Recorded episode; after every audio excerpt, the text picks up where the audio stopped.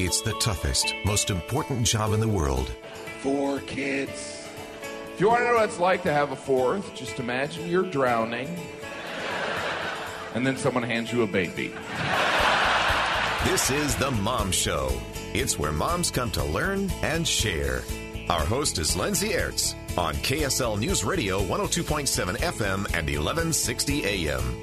Welcome on into The Mom Show today. Thank you for joining us. I'm really excited to have this conversation today. You know, there's been so much going on in our country when it comes to race relations uh, that is opening up conversations, and that's what I want to do today is have a conversation. Uh, I, I've sort of, when I posted this episode online, when I posted online, I'm going to title it, How to Talk to Your Kids About Race. And that is ultimately what I want to talk about today. I think these conversations are happening in our homes right now, appropriately so. And I I know as a privileged white mother, I struggle with these conversations on how to teach my kids about people who look different than them. And so I brought in a couple of guests today who I think are way more qualified to talk about race and teaching race to our children uh, than I am. And I hope that your takeaway from this conversation is my humble and sincere effort to understand, to learn, and to use my platform to um, to share these conversations so that we can all have better understanding. That is my goal for today. So joining me now, Emily Bell McCormick. She is a mom of what, five, five Emily? Five. Oh my gosh. Five too many. That over that overwhelms me just hearing that number. Uh, Emily's been on the show before. She does advocacy work with the Policy Project, and um, I I do want to um, address this right off the top. Is that Emily is a white mother with two black adopted children. You also have three other biological children, and also joining me, Cheryl Ellsworth. Cheryl is a mom of one, and Cheryl is black, and she has a black baby uh, who's what eight, thirteen months. thirteen. Oh my gosh. How are you surviving motherhood first and foremost, Cheryl? I really like it, but I will be really honest. I, my mother is with me and I have a very hands-on husband. I do not know how people do it by themselves. Right? It my takes mom raised me as a single mother with my brother, and and I knew it wasn't easy, but like now I'm like, nope. Couldn't. It's just, no. It would be so hard. Yeah. So all moms doing it. Thank you. Yeah. You're in good company because uh, we don't pretend here on the Mom Show like motherhood is easy. In fact, I make it a point to talk about how motherhood is not easy. So you're in good company there. Um, I'm jealous that you have your mother with you because I would give anything to have some help right now. Yeah. Um, but I identify your races and your different situations simply to let our listeners know our shared and different experiences. You know, Emily, as a white mom with two black children, you certainly ha- have unique a unique situation in Utah. Cheryl, as a black woman in Utah, you're certainly having a unique experience with this and have had a different life experience. And I'm a white woman with two white children who will never have to go through that experience. And it hurts my heart that people in our country still have that experience. So, Cheryl, let me start with you. What is the first thing and the ultimate thing you want all parents to know about talking to your kids about race? You know, there's a lot of things to think about, but I would just really encourage mothers to talk about race. Um, it is, it is, There's this thought that like avoiding race or topics around racism, racial injustice is like a better way to raise kids, but we are not blind. Like we can see that people look different. And so what does that mean? Yes, we are all humans, but what social constructs are connected with race? And so I really encourage parents to just talk about it so that it's not taboo. Yes, I love that answer. I think one of the best things as a mother that I can do is be an example for my children in the way I want them to live. And that means sort of opening up these conversations around race and, and looking for these opportunities. Um, I had a, an experience this week where, you know, the H Rock that's on the east side of Salt Lake City above Highland High School, it usually has a big H on it. Well, this week it was painted with the words, "I can't breathe," in reference to the killing of George Floyd. And my five-year-old daughter asked me, "Mom, where did the H go?" And now the rock says, "I can't breathe." And and I was able to use that little window as an opportunity to talk to her about what happened with George Floyd. And, you know, in very benign five-year-old understanding language, uh, what has been going on in our country this week. So I say all that just to say, look for those opportunities to talk to your kids about race, Cheryl, to your point that. Yeah, and it's, may I, if I just even could add a really quick story to that. Um, You know, because kids are observant, um, if you're not going to talk about it, they are. And I remember this little girl, she was my neighbor. I just recently moved, but she was my neighbor. She's about three years old, super sweet, but I don't mean to say but about her being sweet, but this situation was difficult. She came up to me one day and just was like, "Why is your skin dirty?" Oh, geez. And I... I was like, oh my gosh. And I, and she's my like little friend, right? So I'm like, my skin isn't dirty. You know, I have more melanin in my skin. And that just means I have more coloring in my skin than you do. My skin isn't dirty. Literally a week later, she comes to me, she turns my hand around, she looks at my lines, and you know, my lines have darker lines than hers. And she's like, "Why is your skin dirty? And why is your hair dirty?"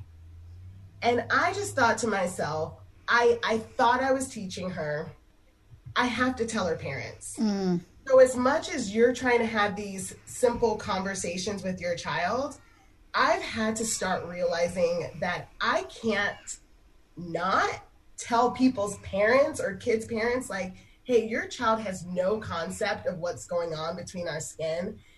Um, and I, I really think it might be a, a space where you want to want to talk to talk to them about this. So. Yeah. And Emily, what has been your experience with having two Black children?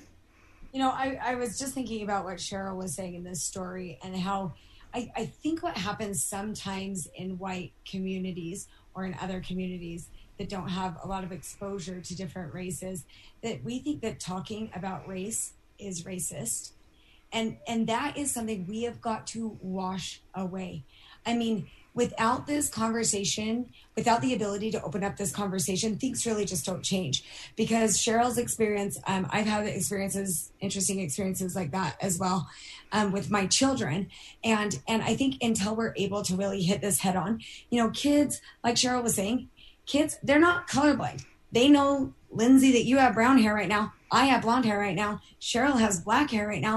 I mean, those things can change because we can all change our hair, but but they can see that just as much as they can see, okay, I'm like kind of a pinkish, peachish color. Cheryl's kind of more like, like has uh, richer brown tones, you know, like they can see those things. But for whatever reason, we're okay if they say, oh, um, Jenny is a, Jenny has brown hair. But if we talk about skin, it's like, oh my gosh, please, no, no, no. Just, honey, avoid. Right, right. I, hush, hush. Please don't talk about it. And so I think what my, the biggest thing that I would love to share and get out of this conversation with the world is just don't, talking about race is not racist. It's absolutely not racist. And that's how things get better. I think if we could compare this to maybe forty years ago when people did not talk about, our parents would not talk about sex, right? It was this like, where do babies come from? Oh, golly gee, I have no idea. Where do they come from? You know, like we have no clue where babies come from. Like, all, meanwhile, everybody kind of knows where babies come from. I feel like that is a little bit how race is being treated right now. And I think some people actually have good intentions with it. I think they're literally trying not to be racist and they literally think that talking about it is racist. And, and what's so exciting about this moment, I mean, it is so sad that this moment has grown out of such a horrific situation, you know, that, that lives have been lost and that that is why this is brewed to the point that we're willing to talk about this openly. But we've got to turn this into something full of hope and positivity.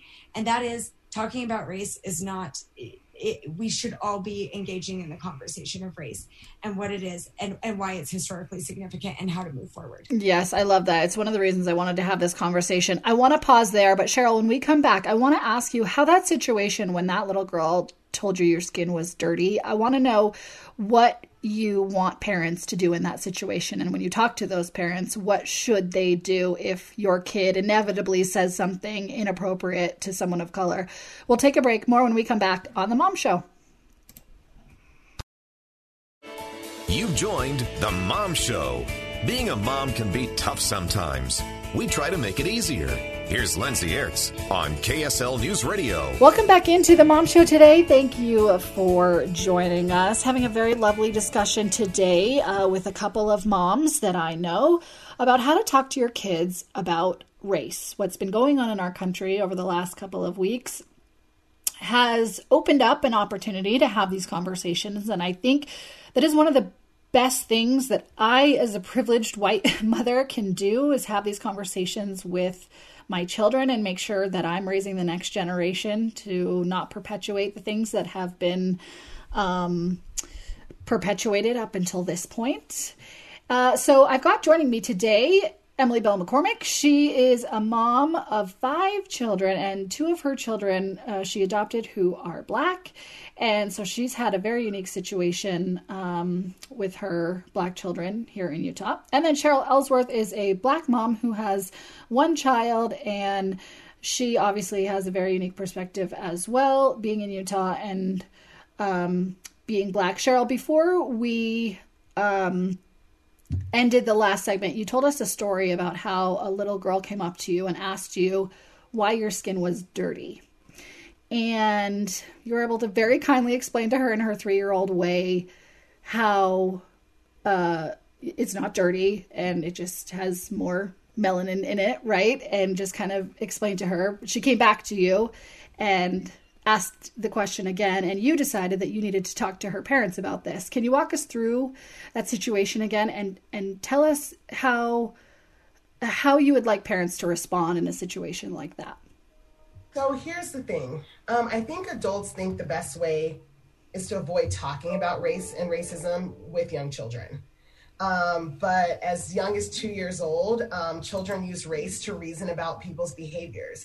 They're seeing who are the heroes in books, who are the um, antagonists. They're seeing where certain people live. They're seeing what's the reaction when certain people walk in the room. And so if if if, if parents are thinking like color blindness is the way, um, I'm just letting you know now it's not. I don't have a perfect answer for you of what parents should do in every situation, but not talking about it is not gonna work. Um, so when, I just have to let you know, as a Black person, it was equally hard for me to speak up to this parent and say, this is happening. Your child thinks my skin is dirty, right? Like, I want to cry thinking about that. Yeah. And she's cool. She's so sweet. But she's she's equating darkness to dirt. That's a problem. So um, anyway, I was really happy that her father decided, he's a landscape guy, and he decided to actually take her to the garden and actually talk about how all the different flowers in the garden look different. And because of the differences in their flower flower beds, flower bed, that's what makes the beauty, right, of their, their garden. He had a beautiful way to explain it. So next time I saw her, all of a sudden she's just like, you're so beautiful. Aww. So beautiful. Aren't we all so beautiful? And I was like, we are, we are, right? And it was beautiful. But the thing about it is, is like, I know he was probably embarrassed.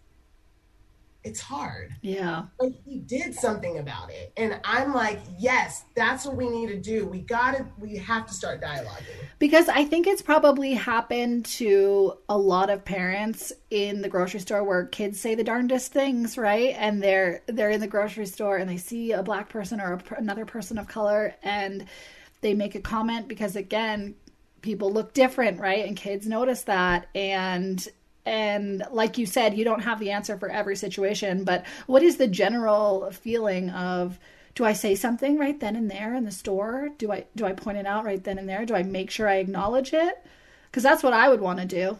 I mean, I say yes, right? I feel like teaching in the moment is really necessary. Um, I like to think about my my child as he grows up. Currently in our family, he sees a lot of able-bodied people, right? So he's not exposed to a lot of kids with disabilities. But I want him to befriend a lot of different types of children. And so I want him to know that there are lots of different kinds of people. And so if he, he might say something in the grocery store about a child who has a disability, I'm going to take that moment. I might even go up to that family and say, this is my son. Can he meet your son? Can we talk a little bit? You know, I might take that moment and and, and, and do that. That's really great advice. Um, I don't know that a lot of people would like stop in the moment and do that, right? Because it, it can feel awkward, or you don't want the person to think that you're highlighting their differences, right? Or pointing them out unnecessarily. Yeah, I think, you know, I think that that's so true. There's that hesitation in that moment where we have a lot of fear. And that's one of the things that Cheryl and I have been talking a lot over the last few days about, this fear of having the conversation in the first place. And sometimes it's because we don't know what terms to use. You know, sometimes we don't know.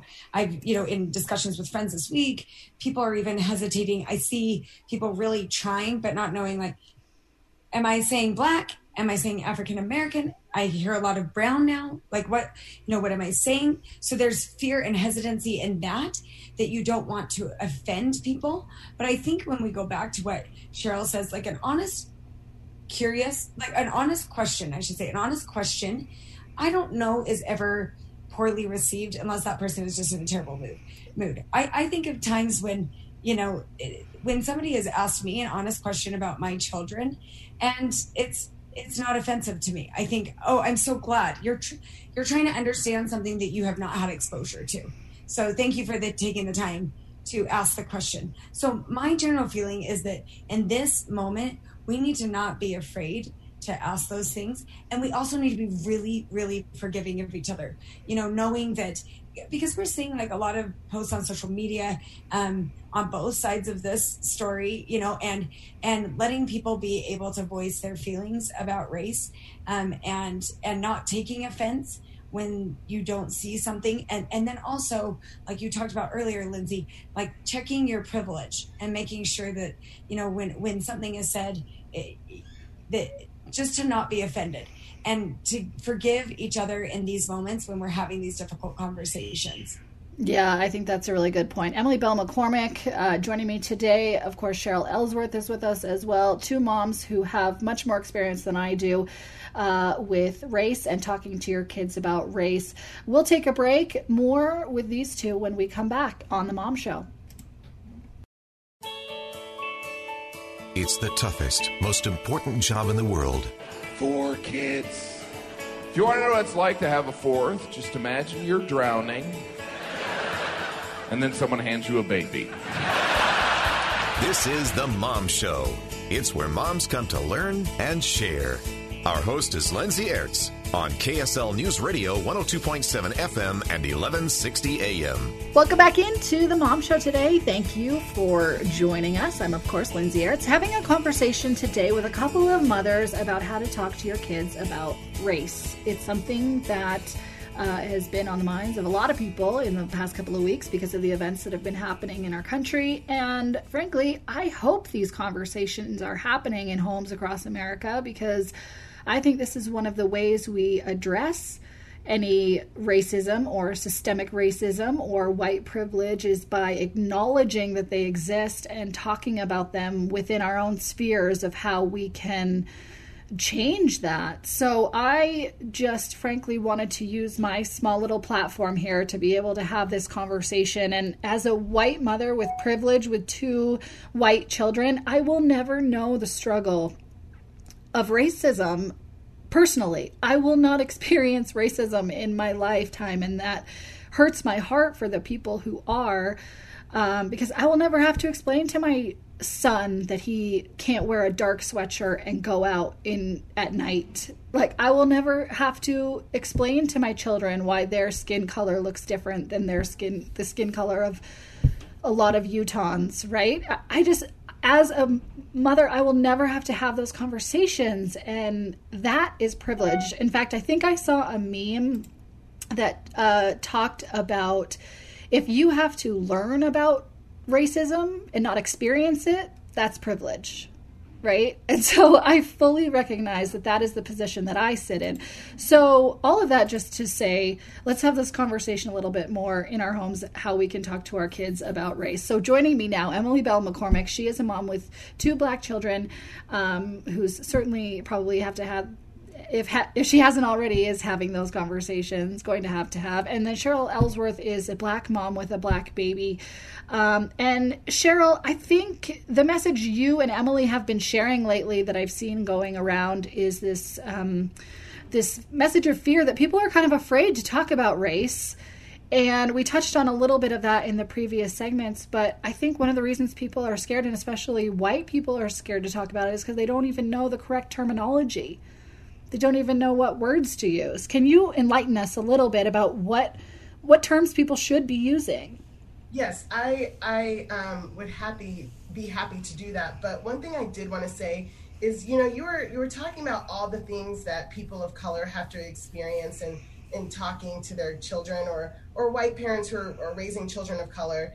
But the, as much of the things that we have to talk about to protect our children in their as they grow up, I'm hoping that you're having conversations with your kids of ways to not harm their bodies as well, right? Like, we, I can't just be the only one saying, you can't do this, you can't do this, you have to speak a certain way. What's the other side doing? I, I would like to, us to push that thinking as well. Yes. Um, but when it comes to terminology, you know, Emily and I talk about this a lot. People are just so afraid to talk about race. I, I'm learning that people are needing permission to use the word black. And I'm letting you know that is a perfect term, because here's the reality. There are a lot of black folks who are not from the United States. If we're talking about a more United States of America perspective, um, they might feel very connected to their African roots, their Caribbean roots, their Dominican roots, or wherever. So black encompasses the whole diaspora of black folks. Um, whereas saying like you're African American, that really generally means that that person um, is from here, connected to African roots. But for example, my parents are from Haiti. My, my cousins describe themselves as being Haitian American, right? But being black is a term that we can use for everybody.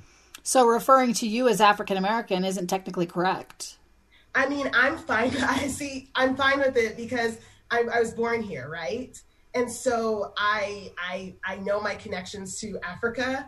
Um, I'm from here, but when people are just really trying to look for the words and they're just trying to find a or phrasing that is easiest or or. Is like appropriate for both people, go with black. Appropriate. Okay. Okay. Good to know. Emily, do you have any other thoughts on um, on terminology and why people might be scared? Oh yeah, I you know I think the the why people might be scared. I mean, terminology. Yes, I agree with Cheryl. I, I just think we need to start saying the words. You know, like let's don't be so afraid. Let's start talking about it. Um, I actually read an interesting statistic, and it was that seventy-five percent of white adults live in communities that are almost exclusively white. And so I think when we think about that in like the, you know, landscape of America, if you've got three quarters of the white population living mostly among people who look just like them, that makes sense. And that may be the same for other, you know, you know, other races and other communities, they may do the same. But um, I, I actually think that that's where the fear comes from. Um, I have talked to Cheryl about this before too. I think a lot of people in Utah, we have, we are not well known for a very diverse population. You know, we have kind of a homogenous group of people here. And um, because of that, I think that, that this conversation of race has been protected and people really do want to be open and loving about race. I, I really do. I believe that people are well-intended here generally, right? You've always got extremes and people who are hateful, and, and that's true too.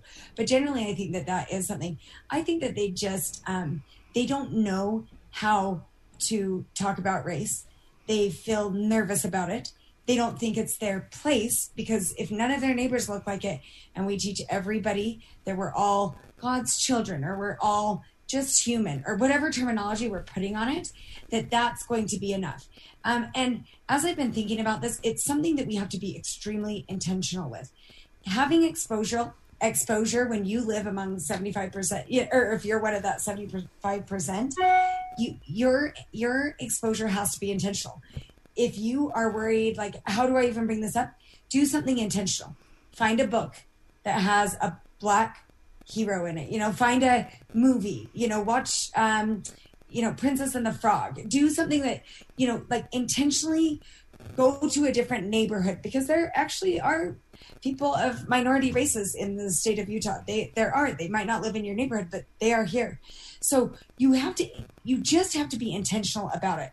You know, take your kid to the library, find a book, find a movie, find, drive through a neighborhood, talk about it, find a reason to talk about it. And there's never been a better reason to talk about it than right now, because although kids aren't in school, they are still being exposed to this. And unfortunately, most of our kids are being exposed over social media. And, and a lot of it is positive and supporting Black Lives Matter and, you know, you know, reaching out in those ways, but they're still seeing some of the things that they may not be able to interpret well. Like, gosh, why did a car get flipped and set on fire? Okay, that's a great entry conversation to, you know why that car got flipped and set on fire? It actually started as a peaceful protest, one of our, you know, constitutional rights in America. This is how sometimes we get things done here. We protest, right? We're able to voice our opinion. It's not scary. It's just a thing we do. Um, and the reason that that protest started was because a person who had more melanin than you was was murdered, and and the person, the murderer, was not held accountable for it. You know, like, that's that's an okay way to start it. In fact, that's a fabulous way to start a conversation. And yeah, it's a little shocking. And I know, Lindsay, at the beginning, you talked about the, your um, child seeing the A T R O C and and how that's changed. Everything in our day-to-day is changing because of this. And that's why we need to take advantage of this. And you can talk racism and hard topics with your kids, you know? It's just about being concrete and, and, and kind of focusing on that unfairness, because it resonates with, unfairness resonates with every human, because every one of us has been treated unfairly at some point in time. No matter how much privilege you have, you felt like something was unfair at some point. So pointing out that unfairness, I think, is really resonating with every single human. Like, oh, imagine, you know, you felt like it was unfair when I gave your sister a bike for Christmas and you got a skateboard and you thought the bike was bigger. You know, imagine that times fifty million. That's what we're talking about here. Kids can get, they can wrap their minds around this. They they can get around it. We just need to be intentional with, with that exposure. Yeah, and I think that's a really important point, that we may have to seek it out a little bit more, because yes, we live in Utah. In fact, I have lived in the two whitest states in the nation. I'm from Maine originally, and I moved to Utah. And so, frankly, I just don't have a lot of exposure to Black people. In fact, when I fly to Atlanta, where my parents live now, I exactly know when I land in Atlanta, because it does not look like Utah. It's different. Yeah. And then when you're when you're in the airport and you're flying back to Salt Lake, you know that you're flying back to Salt Lake. Yeah. Of what that group yes. is. You know, I just going to uh, jumping or just piggybacking off Emily's point that many people don't want to bring up these topics. Um, and I, I I see that people think race is controversial or that it's a political issue.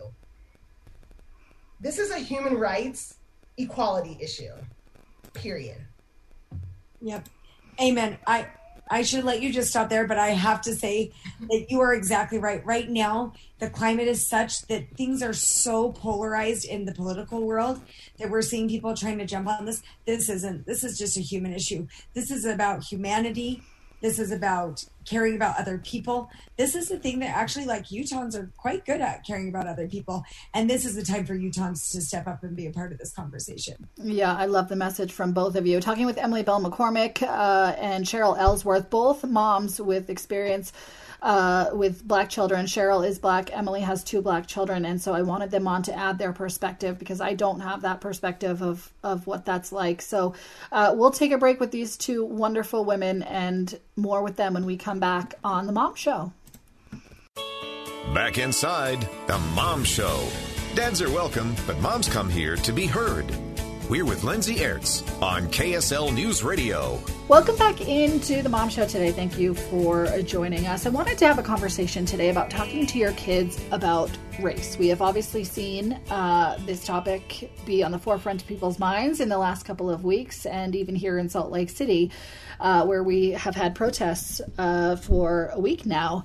Uh, so joining me, a couple of moms who have a lot more experience in this than I do. Emily Bell McCormick uh, is a mom with two black children, former guest of the show, and Cheryl Ellsworth is a black mom with a black baby. And uh, they're both helping us uh, understand uh, how to talk to our kids about race. Um, Cheryl, let me start with you. One of the things I think that really exists for a lot of people right now is this implicit bias, right? So while, yes, we're dealing with some possible overt racism that we have seen in our country in the past little while, I think a lot of the racism that exists now is this implicit bias where you don't realize you're, for lack of a better term, being racist because you're like, no, I'm not a racist. I, I love black people, right? And you, you're like, no, I'm not a racist. I know this in my heart, I'm not a racist. But maybe you cross the street when you see a black person because they like they're foreign to you. They feel foreign to you, or you know, you just sort of have these implicit biases that you don't even realize you have until they come out, right? Explain to me a little bit more from your perspective about what implicit bias is. So I think when people think of racism, they think of that really overt, like Ku Klux Klan kind of racism. But really, like you're saying, what we're seeing is this like these thought processes that happen without you even knowing it. And they're based on things like media, news, um, conversations that you had in your home growing up. I, I've heard it as like a fog that you're breathing in. Like you've heard all these things, you've been exposed to it. You don't even know that you think about it. Why did, why did you actually cross the street? Because for you, an association is that Black men are associated with violent crimes. For you, white means American, family means female, poor means lazy, disabled means weak. We have these associations. These are implicit biases or biases. Um, and these mental shortcuts are often connection connected to race. And these judgments that we have, we might not actually agree with them, but they're there. And I have I've started to recognize the only way that we're going to overcome these implicit biases is to lean in, to check them, to recognize them. Why do I feel more comfortable in spaces where dot, dot, dot is present? Mm. Why do I feel uncomfortable when I'm the only person in a certain kind of group? We have to start checking those, unlearning things that we have learned, um, and really thinking to ourselves, okay, I believe that this is malleable, that we can change, but we have to start recognizing them as well. Yes, and I think that's one of the most important things is that you call up these thoughts, right?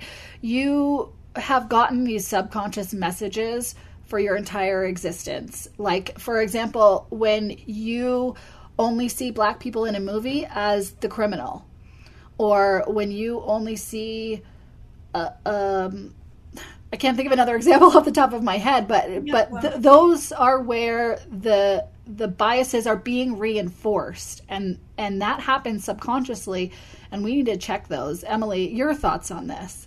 Yeah, well, I just, as you were talking about those those, those biases, um And, and you may or may not think you have them. I'm guessing this is resonating with most people because most people relate to one of those, you know, poor is lazy or something, one of those. Um, I just had a funny experience with my children. They, my little boy and little girl are one month apart. So we adopted them really close together. And um, it was just awesome. They were so loved and well received, still are, just adored by my neighborhood. People are so good to us. Um, but I do remember my some of my children's multiple times, my other children who are older, their friends coming over to play. And uh, I remember um, multiple, multiple times where the kids would say, oh my gosh, Moses, yeah, he's for sure, he's going to either play football or he might be a rapper. Right. And I remember thinking, huh, that is so interesting. No one came over to my house when Tucker was born and said, I think he's going to be a pianist and a chemist. You know, like nobody was assigning certain things to him. And I even noticed adults coming over being saying, you guys got your athlete, which kind of made me laugh because randomly my older two boys are quite athletic.